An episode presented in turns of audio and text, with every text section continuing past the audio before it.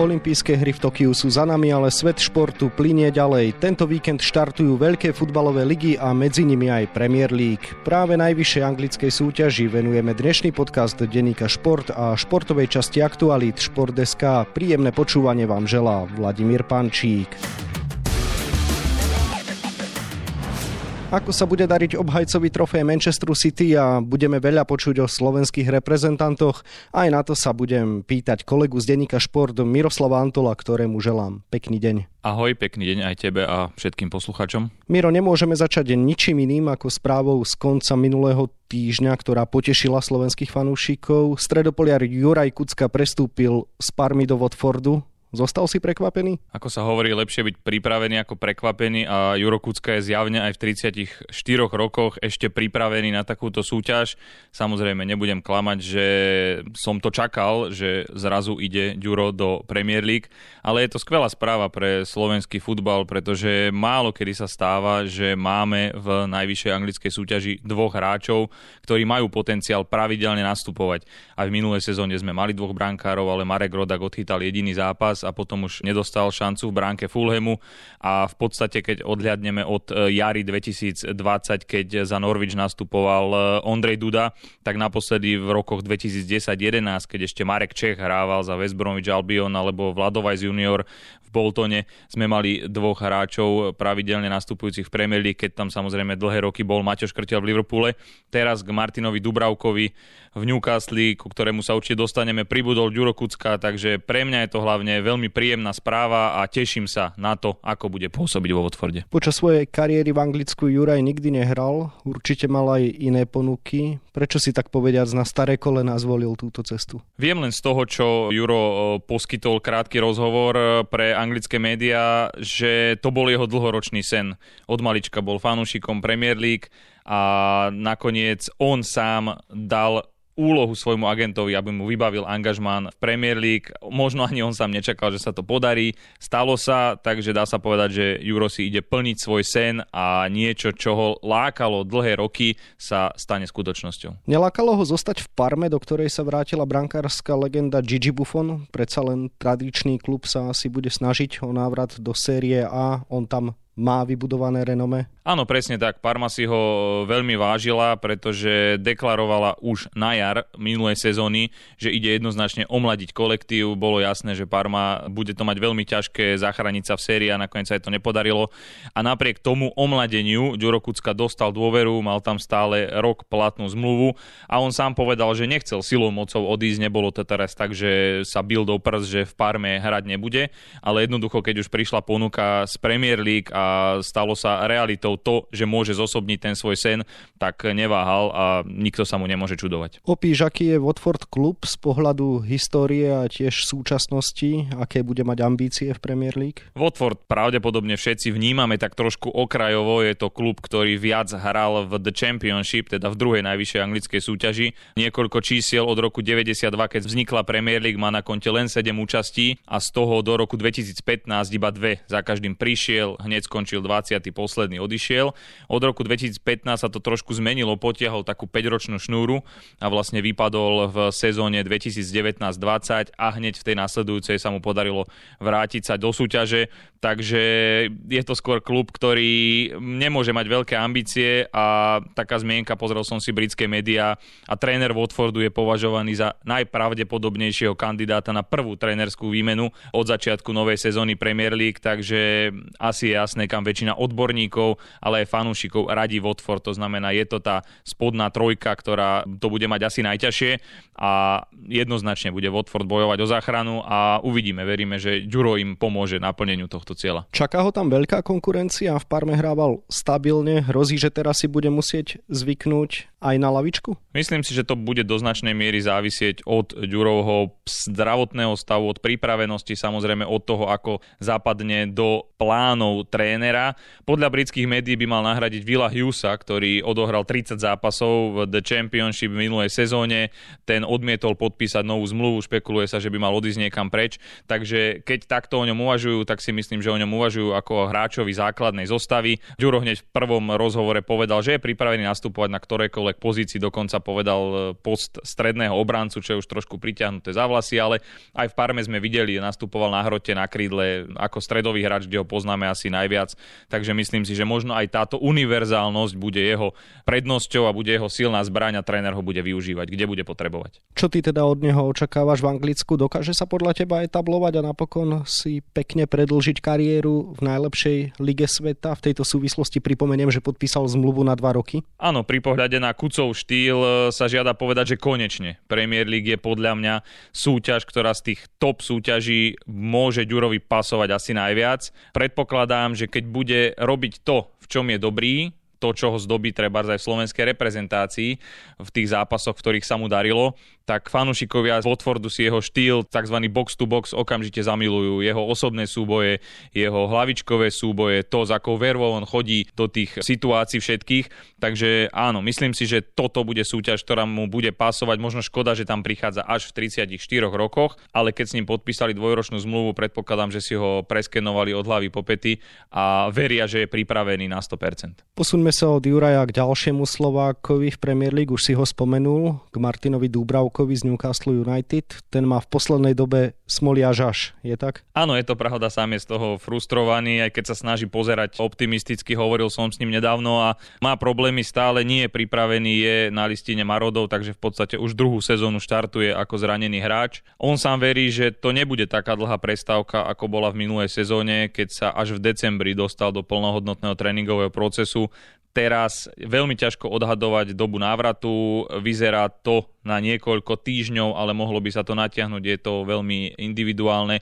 Možno približme, čo sa mu stalo. On vlastne od decembra chytával so zlomenou nohou, prišli mu na to až e, po sezóne, aj keď už počas Eura mal treba z bolesti, ktoré opisoval štýlom, že už v 60. minúte sa mu veľmi ťažko dochytávalo, používal lieky, ale teda nastupoval zo seba zaprením a vyšetrenia neskôršie ukázali únavovú zlomeninu prvého metatarzu v chodidle, mal tam úlomok, potom sa operácia skomplikovala, komplikuje sa trošku aj ten proces hojenia, takže je toho naozaj veľa a keď zoberieme to, čo ho celé všetko stretlo v tej predchádzajúcej sezóne, tak e, naozaj by to zložilo aj silnejšie povahy, ale Maťo je bojovník a rozhodne ide do toho s tým, že chce sa čo najskôr vrátiť na ihrisko. Hovorí, že ťažko predpokladať kedy, tak sa ťa skôr spýtam, že či sa neobávaš, že po tých všetkých problémoch, ktoré Martina Dubravku sprevádzajú, môže prísť aj o miesto v základnej zostave Newcastle United. V tejto súvislosti som optimista, tak ako je aj on a poviem aj prečo. Je tam rovnaký tréner, aký tam bol aj v minulej sezóne Steve Bruce. Mužstvo sa takmer neobmenilo. Martin si za 3,5 roka vypracoval v Newcastle takú pozíciu, že keď bude zdravý a pripravený, tak som presvedčený, že tréner ho tam znovu nasadí, znovu ho pošle do akcie a tak ako v minulej sezóne možno bude musieť čakať pár kôl, keď sa Karl Darlow alebo niekto ďalší v Newcastle chytí a bude odvádzať dobré výkony ale určite nehrozí, že by Martin teraz sa uzdravil a potom celý zvyšok sezóny presedel na lavičke náhradníkov. To veľmi silno pochybujem a teda verím tomu, že táto nestane. Karl Darlow je domáci brankár, v Anglicku ich nechytá veľa. Nie je to predsa len jeho veľká výhoda? Je to možný adept na reprezentanta, spomínala sa táto téma už aj počas jarnej časti Premier League. Napokon šancu nedostal, pretože však tam majú ďalších výborných brankárov, ale áno, môže to byť jedna z vecí, ktorá posunie trošku trošku do popredia Darlova. Napriek tomu Martin má za sebou naozaj skvelé obdobie v Newcastle. Nezmenil sa tréner, čo je podľa mňa zásadné, lebo ten mu dal šancu aj v minulé sezóne, takže myslím si, že sa vráti do bránky, keď bude zdravý. Newcastle United je to vždy o ambícii zachrániť sa.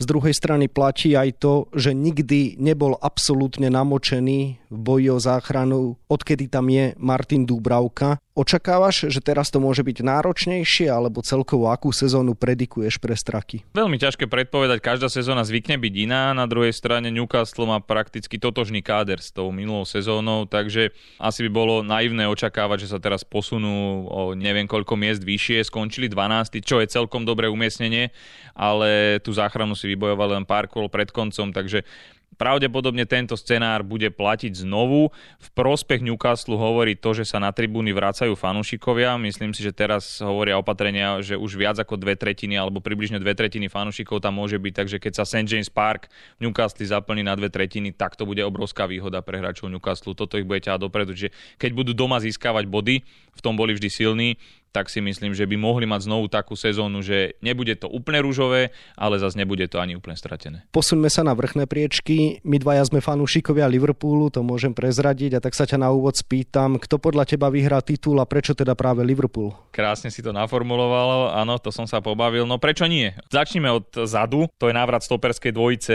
Van Dijk Gomez a hlavne Van Dijka, ktorý je nielen výborný futbalista, ale je to aj obrovská osobnosť líder zadných radov. Vrátil sa v prípravnom zápase nedávnom. Nebolo to hneď e, rúžové, ale to asi nikto nečakal. Myslím, že po 240 dňoch návrat na zápasový trávnik. Takže začal by som tam. Videl som prípravný zápas proti Atletiku Bilbao, myslím, a skvelý zápas odohral Oxley Chamberlain. By som povedal, že hral možno ešte o triedu lepšie ako Mohamed Salah, takže to je ďalšia nádej na to, že by mohli zahrať aj hráči, od ktorých sa možno toľko neočakávalo v minulosti. Odišiel iba Wijnaldum do PSG, možno to bude väčší priestor pre Jonesa, je tam stále trio Henderson, Fabinho, Tiago. Prečo nie? Takže odpoveď na tvoju otázku je jednoznačná. Samozrejme, že my dvaja vidíme Liverpool vysoko a najvyššie. A keď si to vezmeme, tak v minulej sezóne, ktorá bola naozaj poznačená obrovským počtom zranení, sa dokázal Liverpool dostať na tretiu priečku, takže prečo by sa znovu s návratom opor nemohol posunúť vyššie. Každopádne zložme si klubový dres a buďme aj vážnejšie, Liverpool nie je absolútny top top favorit, veď konec koncov titul obhajuje Manchester City. Koho teda ty vidíš ešte v okruhu favoritov okrem The Reds? Mne pri pohľade na Manchester City a pri pohľade na ten rekordný transfer, ktorý urobili, napadne film s Leonardom DiCapriom Catch Me If You Can, čiže po slovensky Chyť ma, ak to dokážeš, že to je taká zhruba taká hra, ktorú hrá Manchester City, že keď akože niečo sa im nepozdáva, tak zaplatia 100 miliónov libier a kúpia Jacka Grealisha, ktorý je považovaný teda za momentálne futbalistu s top formou a myslím si, áno, Manchester City, keď si teda zložíme tie e, červené The Reds okuliare, tak Manchester City je najväčší favorit na titul. E, myslím si, že teda bude veľmi ťažké pre niekoho ďalšieho, aby sa tam dostal, aby Manchester City neobhájil. Prišli síce o Sergio Aguera, ale spomína sa ešte Harry Kane, takže ak sa im to podarí, tak e, naozaj to bude mužstvo, ktoré bude veľmi, veľmi ťažko zadávať dolu z toho trónu. V posledných rokoch sa ale pomaličky škriabe späť na vrchol Manchester United, ktorý na prelome tisícročí zažil naozaj slávne časy. Nemôže byť toto prelomová sezóna pre tým Oleho Gunnara Solšiera? Bude to určite veľmi zaujímavé sledovať. Keď som si pozrel ten KD, tak e, napadla mi jedna vec, že potrebovali by možno trošku väčší kanon v ofenzíve. Tak ako sa hovorí o tom, že Romelu Lukaku by mal prísť do FC Chelsea. Ak sa to stane, tak The Blues okamžite v mojich očiach stúpnú z pohľadu šancí na tie najvrchnejšie priečky. Áno, prišiel Sancho, ale to je to taký iný post a uvidíme, ako sa adaptuje na ostrovoch. Tam je ten štýl výrazne iný. Pomohli si Varanom v zadných radoch, tam to bude perfektné Varan Maguire, to, to bude naozaj šlapať si myslím ako švajčiarske hodinky, aj keď je to francúz, ale United, myslím si, že im bude chýbať niečo v tej ofenzívnej časti, bude im chýbať taký ten výrazný gólový hráč, takže možno z tohto pohľadu si nemyslím, že to je úplne kandidát na titul. Videli sme v minulých sezónach trápenia aj mnohých tradičných klubov ako Arsenal, ktoré na špici napríklad nahradil Leicester. Očakávaš pokračovanie trápenia tradičných značiek? Mm, asi sa na mňa nahnevajú moji kamaráti, ktorí fandia Arsenalu, ale keď som si to pozeral, tak Mikel Arteta je možno kandidát číslo 2 na výhadzov od začiatku sezóny, čo naozaj hovorí tiež o mnohom, ako to vnímajú fanúšikovia aj e, tie odborníci na britských ostrovoch. Arsenal, áno, myslím si, že sa bude naďalej trápiť. Je to skôr teraz momentálne klub, ktorý je súčasťou rôznych vtipov aj v súvislosti s príchodom Messiho a podobne. Asi si aj ty videl niečo na internete, ale späť do reality Arsenal nebude podľa mňa ani kandidát na prvú štvorku, takže myslím si, že sa bude skôr pohybovať na tých priečkách niekde medzi 6., 7., 8. miestom. Vo všeobecnosti platí, že pandémia poriadne zabrzdila prestupový trh. Ty si ale napríklad spomenul 100 miliónový transfer Jacka Grealisha z Aston Villa do Manchesteru City. Platí to teda aj o Premier League, čo je dlhodobo najbohatšia súťaž? Práve, že nemám ten pocit, že by to bolo nejaké popandemicky problematické, keď to tak povieme. Áno, tento bol e, mega prestup 100 miliónov libier, takže ešte na eurá ešte väčšia suma peňazí. Spomenuli sme Varana, Sanča, či už ďalšie mená, spomína sa Lukaku, Harry Kane pôjde určite za obrovské peniaze, ak pôjde a netreba zabúdať, že ten prestupový termín trvá až do 31. augusta a v Anglicku sa to hlavne melie ten posledný týždeň, tie posledné dni. Takže určite sa dočkáme veľkých prestupov a zdá sa, že v Anglicku pandémiu z tohto pohľadu neriešia. Dá sa aj na základe informácií, ktoré čerpáš zo zahraničných médií, možno niečo predpokladať, nejaký transfer, čo by si mohol prezradiť, že sa naozaj črtá, prípadne sa o ňom nahlas na ostrovo hovorí? Nemám nič také, čo by som už nespomenul, alebo čo by sme nepreberali. Hovorilo sa o Mesím, že by mohol zamieriť k Guardiolovi, ale to už je minulosť a inak e, nič také. Čím by som ohúril poslucháčov, asi neprinesiem. Tak ohúr možno takými tvojimi osobnými pocitmi. Na záver budeme teda trošku osobní. Viem, že anglická liga je pre teba spomedzi tých zahraničných najviac. Čím je teda z tvojho pohľadu výnimočná, na čo najviac sa tešíš ty v súvislosti so štartom nového ročníka Premier League? Pre mňa je výnimočná najmä tou vyrovnanosťou, že o, a keď už nie o majstrovský titul, lebo tam to bolo v posledných dvoch sezónach jednoznačné, najskôr Liverpool, minulú sezónu zase Manchester City, tak je tam obrovský boj o miestenky do Ligy majstrov, do posledného kola je tam 6-7 e, kandidátov naozaj na, ak nie prvú teda, tak e, minimálne tú druhú, tretiu, štvrtú priečku, čo v ostatných ligách nevidíme, možno trošku talianská séria A v minulej sezóne sa posunula vyššie v tomto, že sa dostali do popredia aj treba z milánske kluby a tak ďalej, ale zoberme si španielskú La Ligu, o ktorej sa hovorí, že teda keď už odišiel nie len Cristiano Ronaldo pred pár rokmi, ale už aj Lionel Messi, takže v podstate tá liga stratila na atraktivite, uvidíme samozrejme ako ďalšie mužstva, ale pre mňa je toto naozaj najviac výnimočné, pre mňa je výnimočná tá atmosféra na tých štadiónoch, tí ľudia, ktorí sú tam veľmi blízko, ako ženú tých hráčov, výnimočné je to z toho pohľadu, že od 92. minúty zvyknú padať rozhodujúce góly, nie je to žiadna výnimka, skôr pravidlo. Mohli by sme pokračovať ďalej a ďalej, ale áno, Premier League je top a verím, že v ďalšej sezóne aj top zostane. Toľko kolega z denníka Šport Miroslav Antol. Miro, ešte ti ďakujem za rozhovor na záver a želám ti pekný deň. Ďakujem Maja a tiež prajem pekný deň. Štartu anglickej Premier League sa budeme viac venovať Športeska a takisto v denníku Šport. Okrem toho si v jeho dnešnom vydaní môžete prečítať aj tieto témy. Včera večer nastúpili v odvetách svojich európskych zápasov futbalisti Spartaka Trnava a MŠK Žilina. Ako sa darilo obidvom našim zástupcom na medzinárodnej scéne a aké ďalšie konfrontácie ich čakajú? Štart veľkých európskych súťaží mal v stredu zaujímavý predkrm. O superpohár zabojoval víťaz Ligy majstrov FC Chelsea so španielským Villarrealom, ktorý ovládol Európsku ligu. Aké príbehy priniesol prestížny duel v Helsinkách? Basketbalisti Slovenska odohrajú na prelome tohto a budúceho týždňa v severomacedónskom Skopie druhú fázu predkvalifikácie na majstrovstva sveta 2023. Teoreticky aj iba jediné víťazstvo môže znamenať ich postup do ďalších bojov. No a na 28 stranách je toho samozrejme oveľa viac. Scenár dnešného podcastu sme naplnili a zostáva nám sa už iba rozlúčiť. Ešte pekný deň vám od mikrofónu želá Vladimír Pančík.